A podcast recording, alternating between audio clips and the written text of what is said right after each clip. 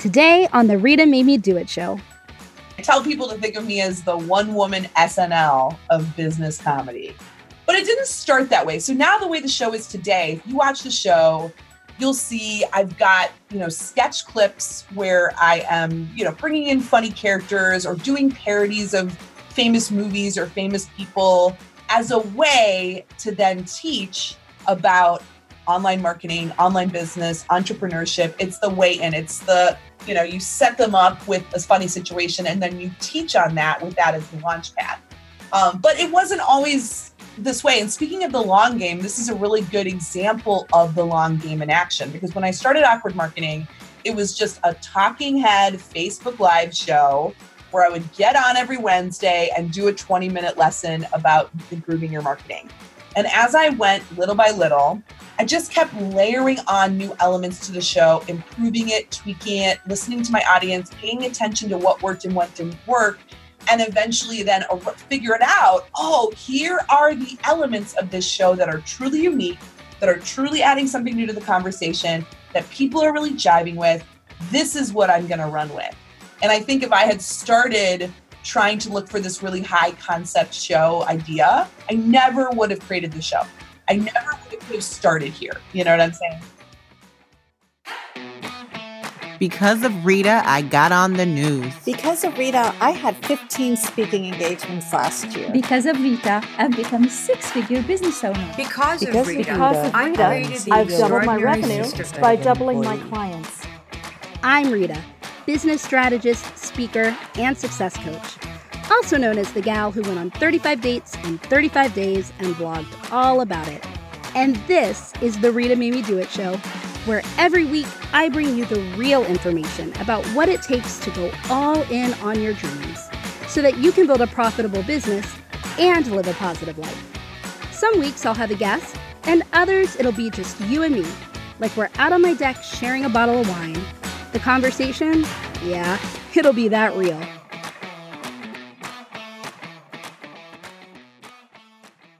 Hi, this is Rita, and I am so excited to be here today for another episode of Rita Made Me Do It, talking with people who are living unconventional lives, who are doing things on their own terms, who are bucking mainstream. And there's no one that I can think of who embodies this more than my guest today, Rachael Albers. Hi, Rachael. How are you?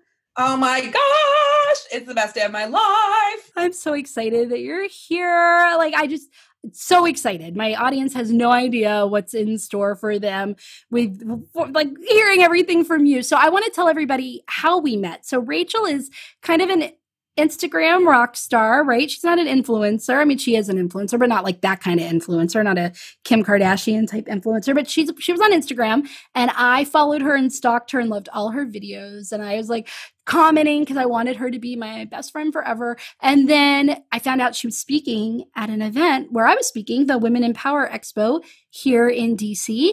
And I reached out to her and we hung out. And I'd like to think that we are now like best friends for for life, Rachael. So um, just if you don't, I would like for you to also think that we are best friends for life. Um, and so I was, I, I, when I found out, I already knew she she ran her business in unconventional ways, which we're going to talk about. But the more I found out about her and the way that she runs, kind of like every area of her life, it was just there's no perfect guest. So, um, what do you think of when I tell you that you kind of just are that person that seems a little you know, unconventional, a little like quirky, a little outside the box. Like, does, what's your reaction to that? I'm nodding. I'm like, yes, this is exactly what I'm trying to put out in the world. I mean, actually, at, from a very young age, I really identified with going against the grain and being an iconoclast, and it was part of my early identity. And so um, I like to hear that repeated back to me because um, doing things differently. You're so weird, Rachael. Rachael, you're so weird. Is that, is that you're so different? Yeah, that's like what I'm all, you know, the weirder the better. That's kind of my thing. So Yeah, yeah. Well, have you always so I'm without even telling people like what it is that makes you different, which we're going to get into, but like have you always just been somebody that kind of was not traditional, that that was, you know, eh, thinking and acting, you know, different than maybe all of your friends growing up or the way your family expected or was it completely opposite? Were you someone who would have not identified as someone who pushed the norm or, you know, was a little different? Oh no. I've been a weirdo from day one. Um yeah. Tell me a story. I want to know a story from early childhood, Rachael. Well, okay, I- will tell you a really weird story. So when I was in like fourth and fifth grade, um, I was I was definitely the weird kid in school, and I, you know, and I also had my mom used to get my hair permed, which I thought was very high fashion at the time. I thought it was super high fashion, especially when you had the wave with the bangs. When oh you yeah, had, like that thing that you could surf yeah. through. so great. I had this yeah. big old perm and these like giant like mid 90s glasses and so i was just this goofy kid with like crooked teeth and a perm and like four eyes um, but i was so i was totally confident i was just like rocking all those things and um i used to say like when other people would exclaim like cool or wow or just like different exclamations i used to go around and say fabio my exclamation. So people would be like, "Oh, that's really neat," and I would be like, "Fabio." I was extremely strange. Um, I don't know how I had. Did you did you like read Fabio? Did you have posters no, of Fabio? No, I just thought it was a funny room? word. And All so, right, I mean. I was just the weird. I, I would go onto the playground during recess or before school and do these things. I can't remember what I called them, but I would just do like a one woman reenactment of whatever the TV was the, the previous night. So I oh I'd call it channels. And so I would you you know the kids would be like, okay, ABC, and then I would do like a little reenactment of whatever programming was on t- ABC, and then CNN, and I would do you know a little reenactment of that. So I did these weird like one woman shows. I said Fabio. I had a perm. Um, but I just was a strange kid and I didn't mind being strange. And in fact, I started, I think it was probably a coping mechanism, to be honest with you that when you're weird, uh, you have to either embrace it or retreat into your own cave. And I just fully embraced it and loved that I was different and like hung on to that, probably to the point that I was just weird for the sake of it. But hey, that's what you got. Hey, it worked. Like, and we're going to talk about how it worked. But so, what was the reaction, I guess, of your peer group to that? Um, when you're in like when you're in elementary school is not you're not celebrated for being different so i definitely had i definitely had i had friends but i had less friends i got made fun of i was just kind of like walking to the beat of like dancing to the beat of my own drummer and just not caring. Um but you know as i got older and that was hard it was hard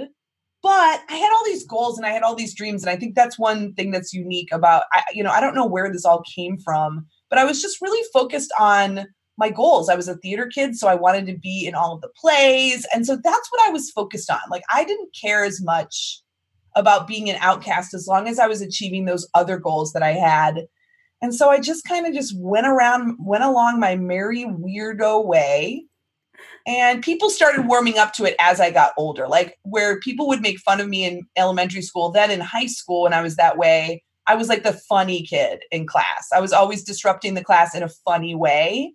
And so that made the cool people tolerate me because at least I was humor, uh, like amusing to them, you know? Yeah, the class clown, right? Like that was always the way. It's either you're you're totally rejected or you're completely accepted because you're the the class. How did your teachers react to you disrupting? Oh my class? gosh, I've been I I ha- was disciplined a lot. Let's just say that my parents were always getting calls, uh, but I was a good student. I got I, good grades. I was, you know, I was a good student, but I was just yes, always disrupting class. I will tell you one weirdo thing that I did and actually, my teacher allowed this disruption of the class, and kids loved me because they got a whole day off of class. When I was a freshman in high school, I wrote a one woman musical about the Odyssey. We were reading the Odyssey in school. And I came in one day and I was like, oh, I wrote a song last night about the Odyssey, and I think I'm going to write a musical. And the teacher, I can't believe she freaking allowed me to do this. She let me take an entire class period to perform my one woman Odyssey show where I had costumes. Because I was playing.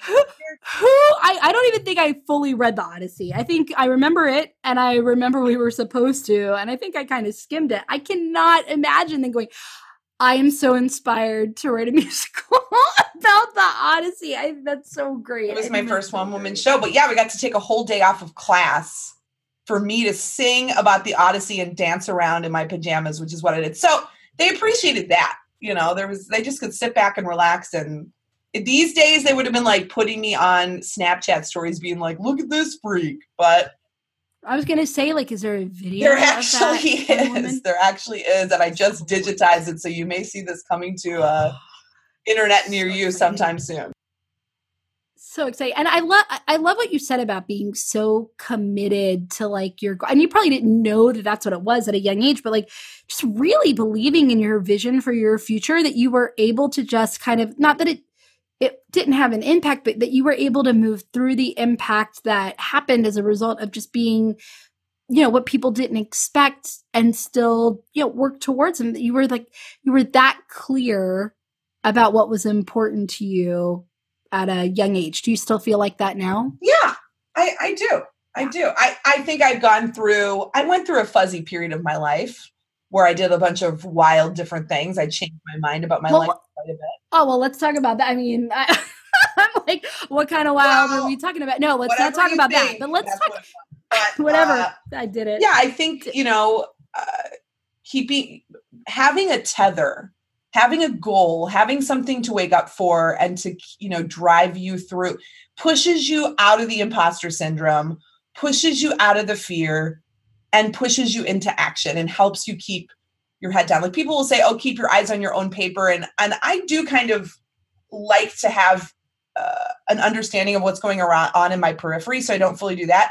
But in the sense of keeping my eye firmly on the goal and just continuing to work towards that, I think that it helps you push through all the feelings that come up of you know inadequacy or insecurity or whatever it might be and just keep going towards that goal. So I think that's been a saving grace in my life. And in all of the worst moments of my life, when I've struggled with depression and anxiety and just like not having a purpose or, or feeling just feeling lost in my life, having those goals has been what's pulled me through the darkest moments because it's like at the end of the day, you know, even in my worst moments, I would wake up and be like, I'm going to do one small thing to get closer to that goal. And it's truly been the light at the end of the tunnel always. So, yeah. yeah. I love that. We were, ju- I was just talking about that in my uh, community, the, the all in entrepreneur. And I said, look, being all in on a goal doesn't mean that it's it's everything at one time. Like all you have to do is move the needle forward 1%. All you have to do is take one one step to stay in it and that power how powerful that can be for sitting in discomfort or getting through a hard time or exhibiting patience like that's so important. So but when, when i met you uh, at the speaker event for i'm gonna say it again women empower expo um, they are not a sponsor of this podcast but maybe they should be. Um, but you know uh, maybe by the time this airs they are i don't know. But um but when I met you and we were talking, like the first few words out of your mouth, if I hadn't known you, right, that the kind of there was a period of your life that seemed very like you were on the the normal path, right? Like to like a, a very respectable profession, and you were going to be like a lawyer, and you were so how. Tell me a little bit about your career trajectory because for people who don't know rachael is like a an expert at digital marketing she is i think the best digital marketer that i've ever ever met um and i've met quite a few and she also hosts a show a one woman show surprise surprise called awkward marketing and we're going to get into all of that but like you weren't it wasn't like oh hey how can i just keep this like weird quirky thing going for my career forever and ever so how did how did you get to where you were like what was your trajectory Oh my gosh, I will give you the Cliffs Notes. Mm-hmm. Well, I was a theater kid, as I as I told you. So I did go to theater school. I went to college for theater. I got a BA in theater with a minor in marketing, which was supposed to be my fallback, right? You got to, you know. So I got this very valuable degree in theater because there's so many job opportunities that that open for you when you're a theater major. Uh, LOL. And coming out of theater school, I realized I didn't want to be an actress. I wanted a little bit more creative control. And my dad was a lawyer. And I thought, oh man, if I'm a lawyer, I'm going to be able to use all these different parts of my brain and I can be a litigator and I can do the law and order sexy, like I demand justice moments. and you know fight for the for the man and you know fight against the man for the people all that kind of stuff so i went to law school but right before i started law school i had this epiphany in my life where i felt that i was being called to be a radical pastor. I am not even kidding right now. Um, Shut up. Shut okay. I just I'm tabling this, but keep keep going. So a radical pastor. A radical okay. pastor doing like social justice ministry. So I deferred law school and I went to seminary for a year. Um and like to, to study to be this kind of, you know, radical social justice pastor and uh, well that was definitely not the path. So when we talk about the, the winding path to where i am today this is these are the winding curves. Um, so I, I realized I, while i was doing that okay no this is not the path. So back to law school i go. Then i go to law school. I'm on the path to be either a human rights lawyer an immigration lawyer. And so i get an internship in southern mexico after my 1l year after my first year of law school. And i was i was working with young women and girls and while down in Mexico, I ended up connecting with and working with this Indigenous women's theater troupe. Okay, so here I am back to my theater roots. What? While I'm in law school. And I got exposed to this kind of theater, you know, theater for community organizing and social justice and, and popular education. And I go back to law school and I realize this is not what I want to do. So then I quit law school and I moved to Mexico to work with young women and girls using theater as a tool for social change. And that's when I started my business to fund this pro bono work that I was doing. So I had this background in marketing from, you know, I, I knew how to code. I had, you know, this design background. And so I brought that in and started a business. Um, but the goal was not to be an entrepreneur. The goal was how do I live in Mexico how do I pay the bills while I'm doing this pro bono work that I'm doing? And I was there for eight years in Mexico doing this work and all the while kind of building the business. And then I kind of fell in love with entrepreneurship and I fell in love with being my own boss. And my business grew tremendously. And a couple years ago, I moved back to the States with the business in tow. You know, I had grown it to the point that I actually could move back to the States and support myself on it and uh, and my family. And once I got back to the States, that's when the next curve in the road came, which was my business comedy show, Awkward Marketing. So that okay. is the Cliff Notes, Rita.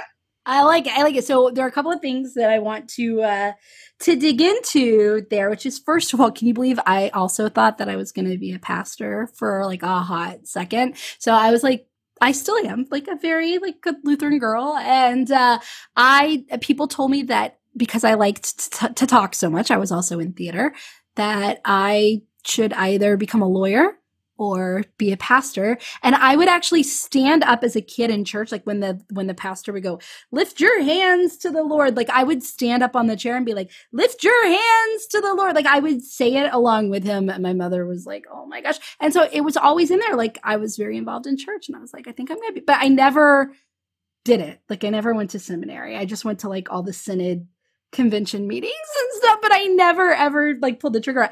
So that's like a also why we're best friends forever, I think, Rachael. Um, but how was it received when you quit law school? Because that's also something I did not do. I went to law school, went all the way through, and then did 13 years of the law instead of living in Mexico. So what was it like when you were like, yo, fam, like I'm totally just like piecing out of law school and staying here in in, in Mexico forever? Word. Like how was that how was that received? My family was extremely concerned at this point because at this point I had gone from theater school to law school to wait a minute, no, seminary to back to law school. And now I'm in Mexico and I'm quitting law. I mean, they kind of thought I had lost my mind, but I'm strong willed. I'm going to do what I'm going to do. And so nobody really tried to talk me out of it. Everyone was just kind of like exasperated. Like, what are you going to do next? Um, and little did they know. they were just ready. They were ready for you to settle down, right? So let's talk about that because when you were in Mexico, you did actually find someone to settle down with. It's true. I met him salsa dancing. My husband Roberto. Yes. Oh, Roberto. So I and I've met Roberto. He's very he's so I think he's so amazing. And like he he appears to be so opposite of you. Yes. yes yeah. Very much right? so. Like I love it. But um the one thing that I want to dig into there. So my audience knows, but if you're new to my audience, you may not know that back when I was about to turn 35 in 2011, I did something called 35 dates in 35 days. Now that's a story for another podcast, but I ended up going on 35 dates in 35 consecutive days with 35 different guys and I didn't know anything about them, their age or their race or what they did for a living. And I had them pick the activity um, for all kinds of reasons. So I was sharing this story and I've always thought, ha, like that's my like uh, see i did something so cool and so unique and it still is so cool and so unique. But this is also another reason why if rachael's not freaked out by me yet then probably she is now. I think she's my best friend for life because as i was saying this rachael told me about something she did along the same lines that i think is the most unconventional thing i've ever heard of. So rachael i know you know what i'm talking about but i want you to share with my audience what you did and then like why? Like, what brought that ab- about to do this? One, was it 100? No, a year, a whole year long thing. Tell, tell people what you did and why. So it was called the one year wedding. And Roberto and I got married every day for a year. We had a small little ceremony every day for 365 days. And we did it um, you know, it kind of came to me in like a aha moment one day where I was like, you know, love is something you do. It's not something you feel. Love is an action, love is a verb. And I was like, one day is not enough, you know, for a wedding. I, I think a really cool way to enter into marriage would be to spend an entire year, you know, committing our vows to each other, remembering that love is a daily choice, not just like a hole that you fall into and you know doing it a little bit unconventionally. And because we were in mexico and at this point roberto did not have a visa to the states um, this meant we could celebrate with all different people we loved in lots of different ways. So every day for a year we would have a small ceremony. And it was really what i mean when i say small ceremony i mean really small. We weren't getting dressed up in like you know a white dress and a tux every single day. Sometimes our weddings were in our kitchen in the morning. Sometimes our weddings were out with friends. We would turn to you, Rita, and say, okay, Rita, will you marry us? And you would say a few words and then we would do our vows and exchange our rings and we would be married. It was, you know, sometimes we did bigger ceremonies with our families. We had a big one with Roberto's family. We had a big one with my family. We got married on Skype by people across the world. We just, you know, we did it with strangers. We did it alone. We did it with our dogs. And it was just this really cool way of entering into marriage and being really intentional and conscious about it and yeah, people will ask me, like, did you get married when you were mad at each other? Or did you get married on the day that you had fights? And yeah, we did. In fact, it was always a really good way to get really conscious of what our goals were and our priorities. We had had a really big fight for one of us to come to the other and say, will you marry me? And then it was like that's how we would make up was we would do our vows and we would key into okay here's why we're doing this. So oh, oh yes. so was he like in on that? Like was he down for that the minute you suggested it or was he kind of like what are you talking about? Pretty you know what? He was. Now he will tell you today that he would not do it again. And not really? because it was a lot. By the end of this we were like exhausted. We were it was like oh my gosh we cannot wait to get to the end to be quite honest with you. But in the moment I kind of told him this idea. And then it was like the next day, we were staying in Cancun at the time, and it was the next day. It was in the rain. I will admit, we had both had a little bit of tequila and we were out in the rain. I think we had been fighting. And Roberto just turns to me and he says, Okay, if we're going to do this, we're going to do this. Will you marry me? And I was wearing this little white beach dress at the time. And he took one of the core beach dress that tied around my neck and he took it and he wrapped it around my finger and we had our first ceremony there in the rain and it was he who initiated that. And then from then on uh, so the very next day we had met this couple at the resort. So we said to the couple this is what we're doing. Will you marry us tonight? So this couple that we had just met our very second ceremony we got a stranger. We like turned to a stranger on the street and was like hey we're gonna get married right now. Will you just take a video? So we had a stranger videotaping us. We had this stranger couple that we had just met you know basically doing a little mini ceremony with us and then that's how it all began and from then on uh, I think that was January 4th, 2014 was the first one that we did. And then all the way to uh, January 3rd, 2015 is when we ended. So, yeah. So, how do you think that that has impacted the relationship that you have with him now? Because one thing that is true is you are an entrepreneur and he is not an entrepreneur which we know is an interesting dynamic and you uh, you travel a lot to speak which is an interesting dynamic and these are all things that can be uh, stressors on people who are in a relationship where one is really living that entrepreneurial lifestyle and the other just isn't and however that looks um, and so how do you think that doing that you know when you did it years ago how how has that affected who you both are together today? Well, uh, the primary thing is anytime I'm really pissed at him, I have to think I need to divorce this guy 365 times. so is it worth it? Is yeah. it worth it? Probably not. I used to be a divorce lawyer. Probably not. Yeah. Um, you know, it is challenging. I will say that our life is very unconventional in the sense that I am our breadwinner, and so and I'm he stays at home with our daughter Alice, so he's a stay-at-home dad. I do work at home a lot, so it ends up that we spend a lot of time together. Um, we're you know, and when I travel, he often travels with me, so we spend a lot of time together.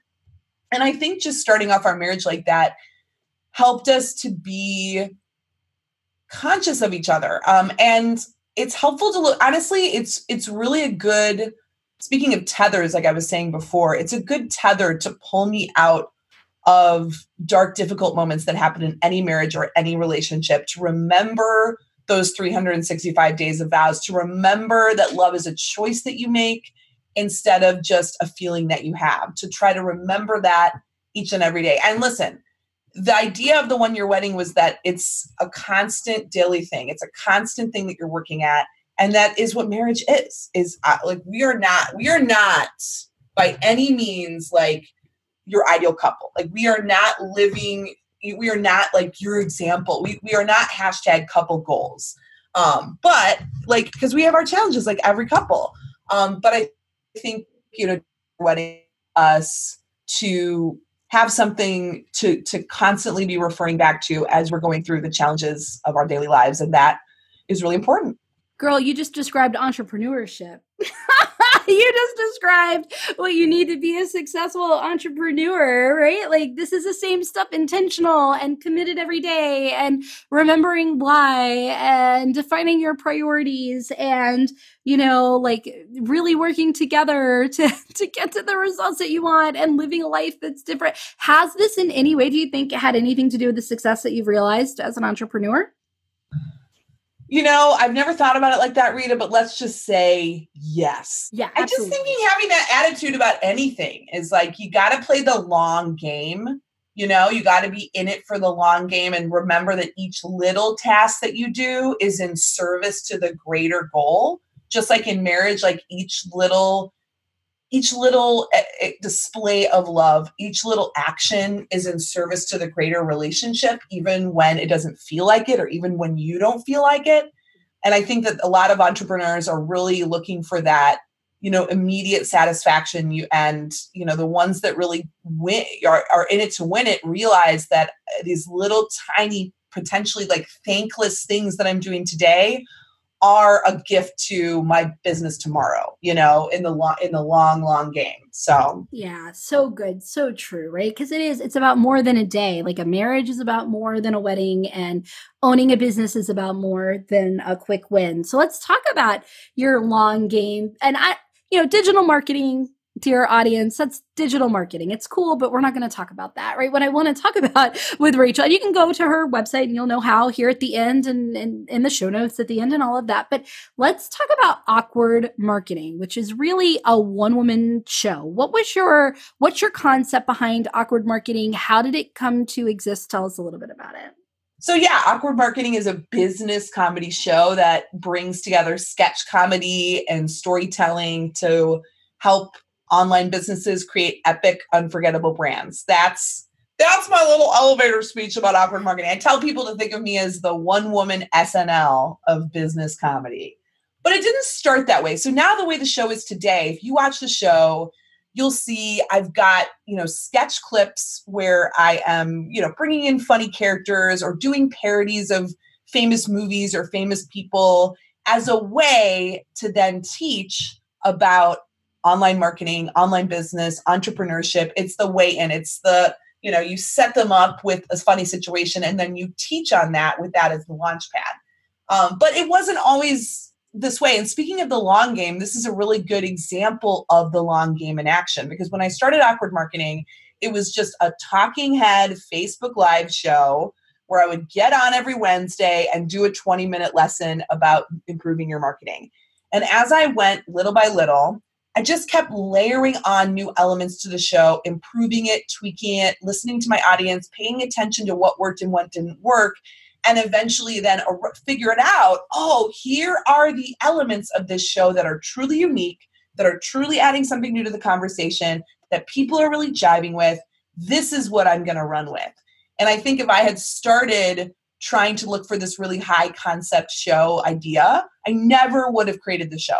I never yeah, you have like started here. You know what I'm saying? There's a yeah, I do. And there's another great point there too, right? Which is like you were listening to your audience. If you had been so attached to how your show had to look and what it needed to be and what you loved and what you wanted to do, and it didn't fit with the audience, you wouldn't have realized nearly the success you have by saying, you know what, I'm open to pivot. I'm open to adjusting. I'm open to changing and pivoting and and seeing where it goes because I want to meet them where they're at. Like the ultimate service of being of service to your audience was more important to you than the idea of what you thought you wanted to to do. True? False? Exactly. Yeah. Yeah. Yeah. Yeah. And that's what I think branding really is. A lot of people think of branding as a monologue. Like, I'm going to tell people what my brand is, I'm going to perform my brand, and people are just going to get the idea. And I always tell my own clients, you know, branding is a dance, not a monologue. It's a dance you do with your audience, not a performance you do for your audience. And if you can get that, and be and speaking of Roberto, actually, I'll tell you the, a little anecdote about Roberto because when we first met, the very first time night we met, it was on the salsa dance floor in San Cristobal de las Casas in Mexico. And he asked me to dance, and we're dancing, and I'm just looking at my feet, looking at my feet. He's like, Don't look at your feet, look at my eyes, look at my eyes. and it worked. I mean, we we danced amazing, and you know, he just has this knack from whoever he's dancing with, he can bring out the best in them. And I asked him what his trick was one day, and he was like, you know, the secret to dancing salsa, especially if you're like the leader of the dance, which in this situation was him, um, is that you need to make the person you're dancing with look amazing. The best salsa dancers, specifically the leaders, are the ones that are making their partner look great versus trying to show off on the dance floor. Oh, there we go. Podcast over. Mic drop out. Like that's so good, right? So everybody listening, if you own your bit, like there is your golden nugget takeaway from today, which is like your job is to make your clients and your customers look amazing. It's not for you to look amazing. It's whatever it takes to make them feel, look, uh, and know that they are amazing. That's a Roberto is a a wise a wise. He's wise always coming up with these little surprise nuggets. Aw. And if you're making your partner look amazing on the dance floor, you also look amazing. Ah. Whereas if you are worried about yourself and showing off, you both look like a hot mess, both of you Yes. together. So yeah, Yes, I love that. I love that. So. Okay, so awkward marketing. I love the concept behind it. Right, the the concept behind awkward marketing, at least now, the way it runs now, is you're kind of making fun of the way that people are marketing. Right, so you're making fun of your own industry. You're you're poking fun at it while also showing some truth behind it. What do you think of how marketing is operating in the world, especially in the world of entrepreneurs and solopreneurs and maybe big businesses, but you know, more so like among, you know, like the one-offs and the the solos and people just like give me your like thoughts about it. Like I know you think it's funny because you you do stand up and, and poke fun at it, but uh, what are your real thoughts around the trends of marketing right now? Well, the truth is, I was talking to somebody a couple months ago and they were like, So do you just want to eradicate all bad marketing from the planet? And I'm like, No, please, God, I, I need material. I love it. I love the bad marketing. I watch it for fun. Number like so, so tell me what the number one marketing like faux pas that you I mean there's so many. But what do you think right now is the one that it's like if you can't avoid anything else avoid this?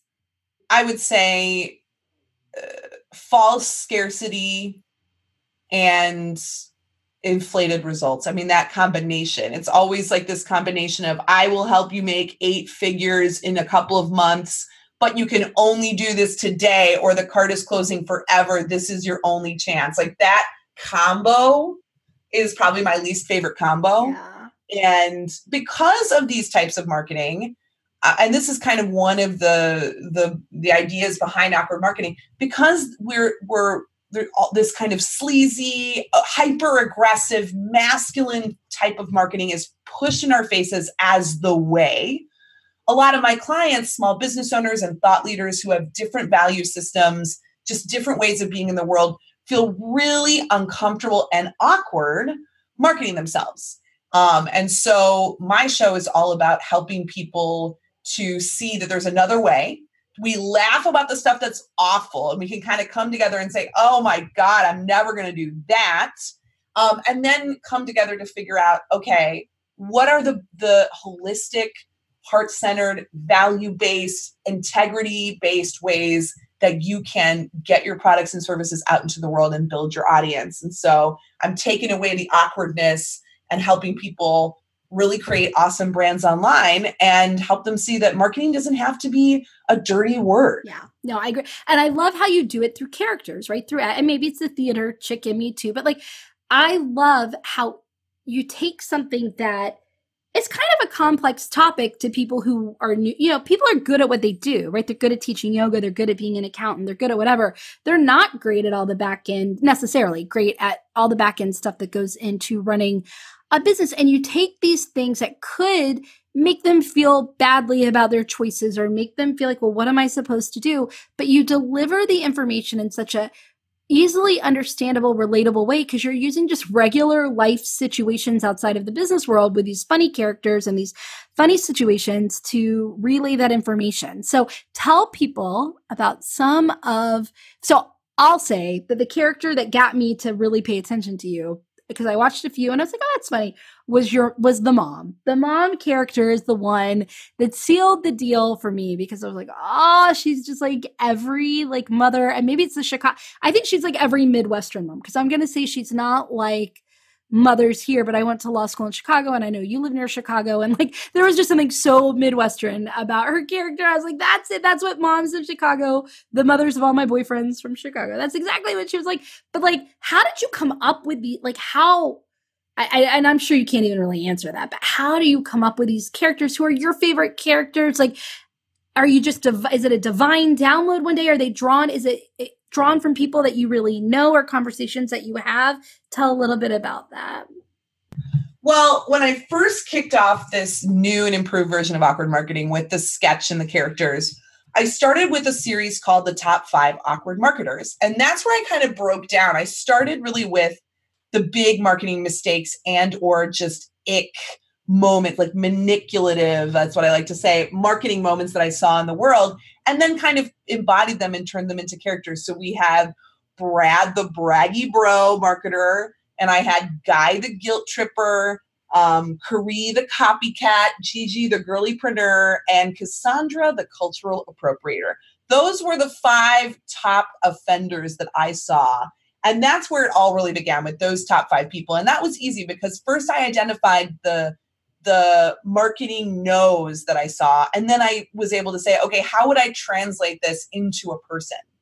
Um, with my mom, you know, what was funny is when I did that series, I kind of ran a little contest that was like, okay, you know, um, vote for your top worst awkward marketer of these five. And then people voted, and then I did a little contest, and I had my mom slash me playing my mom read the like read the winner out live on Facebook Live. And people freaking love that. And what's funny about that is I only came up with that because it just coincided. That was Halloween of 2017, I believe. That just coincided with my husband and I were going to be making our pregnancy announcement. And we thought it would be funny to dress up as my mom and my stepdad for Halloween and then say, "Oh, I'm dressed. We're dressed as my parents because we're gonna be parents." So that same day, I, I, was doing the announcement. I'm like, "Well, I'll just use this mom wig that I bought and the, my mom costume, and I'll go on as my mom." And people freaking loved it. So then I turned my mom into a character. So that's an example of listening to your audience, right? Like the audience loved it. They thought she was great. And I mean, like that's probably the best impression that I do is my mom. Oh yeah, it's Sarah. Hello, hi. I'm Sarah. I'm RKA's mom. We don't call her RKA at home. That's her business name. I don't know what that's about. But yeah, so I bring uh, so then I've done a few a few things with my mom in there. And you know what's super funny, Rita, is people ask me, they'll say, How's your mom with this? Like, is she okay with you making fun of her? Basically, she loves it. her friends love it. Her friends will message her and be like, dude, this is spot on. And the other day I got the first draft of my speaking reel done where I've got different characters in the reel and all that kind of stuff. And I sent it to my mom. She's like, I love it, but where am I? Like, why am I not in there? There's one big thing missing here, Missy. Huh? and I was like, I'm so sorry, mom. You're totally right. the guilt, the guilt was real immediately from from the get Have you ever, or will you ever, interview your mother as your mother? Because I would watch. I would watch that. Dude, how have I never thought of this before? I don't know, but I would watch it. I would watch you interview your mom as your mom. Yeah. Oh my gosh. Yes, Rita made me do it. I'm doing it. It's happening. Thank yeah, you. I love it. That's great. I love it. And you have so many great, I mean, guys, we can't, we don't have time to go into all of the great characters, but you know, they really are worth worth watching and worth seeing. And what I love is your combination of taking a skill of yours, stand up comedy, which is something that people kind of avoid in entrepreneur land being funny and and owning that kind of like quirky strength and you combined it like you took a solid strength of yours combined it with like a solid skill of yours and said this is like the core of how I'm going to run my business. And when you were really, I hate the buzzword authentic, but it's a real word. And when you were really true to you and authentic to you, like you're everywhere. I can't look, you're going to become like the female Gary Vee in that I can't turn somewhere on the internet and not see you somewhere, right? Like it's work it's working for you. Um I know that's not a question, but I'm like, yes, it's working. It's working. From your lips to God's ears, girl. Yeah. Yeah. Right? I love it. And it's great, but it's great. Like and, and I think it, it you're just gonna for anybody that hasn't watched you have to go so how well, let's really quickly like how can people find you? How can they watch awkward marketing? Where's the best place to follow you? They can head to awkwardmarketing.com um, just get your awkward on no shame. People tell me they binge it all the time. Go crazy. Yeah. it's a wild ride. And I'm RKA ink, which is my business name, RKA INK, on every social media platform imaginable so check that out. And I will say this, Rita, you know, I do have a little little guide for those of you getting into the branding world, getting into the marketing world, thinking about maybe hiring a web designer or a branding person to help you. I've got a fun little ebook called Don't Hire a Web Designer Until You Read This Ebook. And you can find that at don'thireawebdesigner.com. Oh, what a great domain. Oh, uh, do you love domains as much as I love domains? Because I own oh my, it's a problem. I, other women buy shoes and I buy domains. Yeah, see, so do I. This is why we were meant, we were meant to be. We were meant to be. So, okay, so to, to kind of wrap up, I would love to, to uh, you know, ask just a, a couple of questions. Um, I'm going to do this like bullet point style for you. And then I'm wondering if we could have Brad, Braggy Brad, join us after this portion on the podcast. Okay, sure. good. Okay. So yeah. I'm just going to ask questions and I want you to bullet point style the answers. So, what is on your podcast playlist? Online Marketing Made Easy with Amy Porterfield. Okay, cool. What about books on your nightstand? Um, you know what? Into Thin Air. Okay. What's that about? Thin Air. What, what's I love Mount Everest. Mount Everest. Okay. Oh, okay. Very cool. Very cool. Your favorite way to spend your free time when you're not working? Netflix and chill. Netflix and chill, baby. What's your favorite Netflix show right now? What's on your Netflix playlist? OMG, Orange is the New Black. Love it. That's so good, right? So good. favorite baby. favorite place to travel?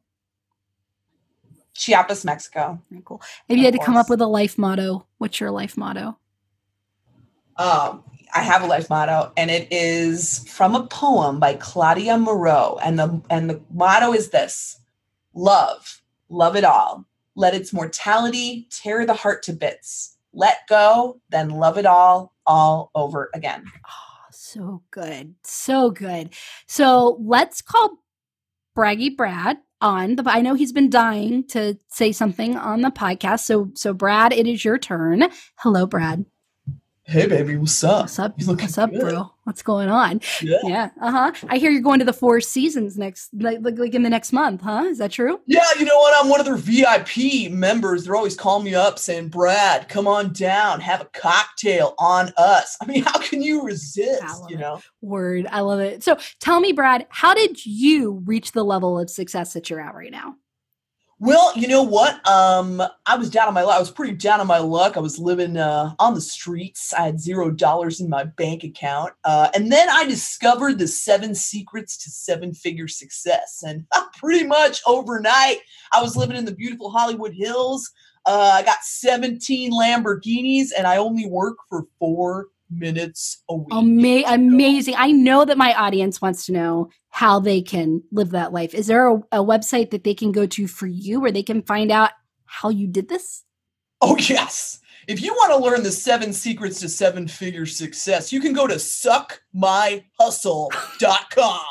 suckmyhustle.com. That is fabulous. So, Brad, I want to ask you a few bullet point style questions as well. All right. What is on your podcast playlist, Brad? Uh, nothing. I just listen to myself. I've got a uh, alarm clock that is my own voice that wakes me up every day with words of encouragement. So, what are the words of encouragement, Brad? Tell me. Uh, hashtag suck my hustle. Hustle your balls off. Get it. Grind it. Hustle it. Kill it. Slay it. Murder it. That that's, that's a way to wake up, Brad. What's your favorite affirmation? Uh, you are everything. Oh, every okay. I like that one. You're okay, cool. And what is next for you, Brad? What's a goal that you're working towards right now?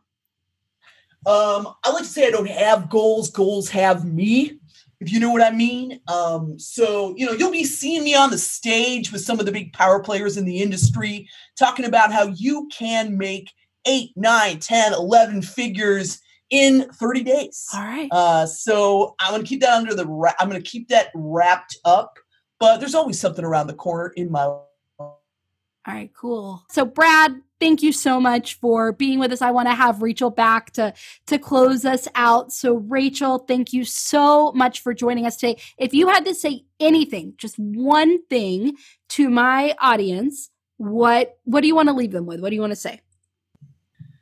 you know, I read this amazing email from Ash Ambirge of the Middle Finger Project just yesterday, and she said something like, okay, if you continue making the same little 1% mistakes every single day, slowly but surely, you are going to get yourself into a problem that truly hurts you. And the opposite is true as well, though. If you continue to improve something just 1% every single day, every single time you do it, eventually that 1% by 1% by 1% becomes a major revolution in your life and your business. So just like we were saying, playing the long game, it's just those little 1% changes that make 100% of the difference in the aggregate. So good. So good. So, guys, what I want for you to do, I want you to head over to Instagram, uh, find me or find Rachael, comment to one of us. DM one of us. Let us know what your 1% is. What is your 1% uh, that you're going to take tomorrow to make that change? Tag me, tag Rachael. We want to know. We want to know. We want to celebrate you. We want to cheer you on. Thank you, Rachael, for being here as always. I can't wait to talk to you again in the future. Hopefully, you'll you'll come back on. And uh, yeah, like I can't wait to hear all about Brad, his stay at the Four Seasons. But I also can't wait to hear about what's next for you. Is there anything that you want to tell the audiences we're leaving that is coming up for you? We asked Brad, but what's coming up for you? Is there anything that they should keep their eye on? You know what? Uh, stay tuned because Awkward Marketing is coming to a city near you. Oh. I'm on my my world tour right now, so you know what? Keep your eyes peeled for me, for Brad, for my mom. You don't even know. Don't even know. Don't even so, know. guys, go get on our list so you'll be one of the first to know. Thank you, Rachael. Thank you, everybody, for listening, and I will see you next week on another episode of Rita Made Me Do It. Next time on the Rita Made Me Do It show. We're talking about differentiating your business in a noisy and crowded marketplace. And so if you happen to be single, then congratulations. You're getting a twofer today because what I tell you about standing out in your business is the same thing that I would tell my clients about standing out to find love, about differentiating themselves in a noisy and crowded sea of people so that they could find the partner that's right for them.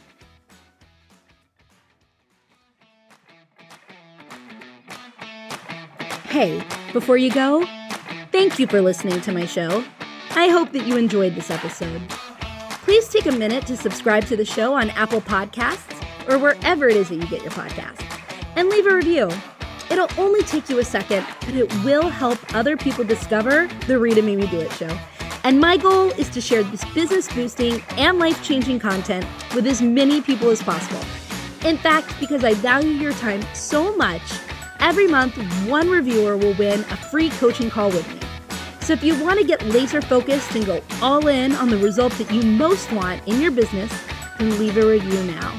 And then head on over to RitaMadeMeDoIt.com where you can find the show notes from today's episode.